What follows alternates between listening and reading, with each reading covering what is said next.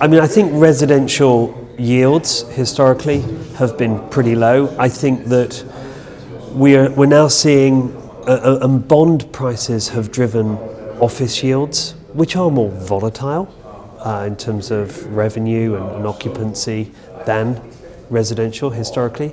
We've seen them come to a point where they are as low, if not lower, than residential yields. And I think that that just there's always a push and pull factor, and I think that the the push factor is that, that, that office yields are, are, are, very low, and the pull factor is that residential is benefiting from a, from a change in the way that consumers, tenants, are using those, those, those, those units.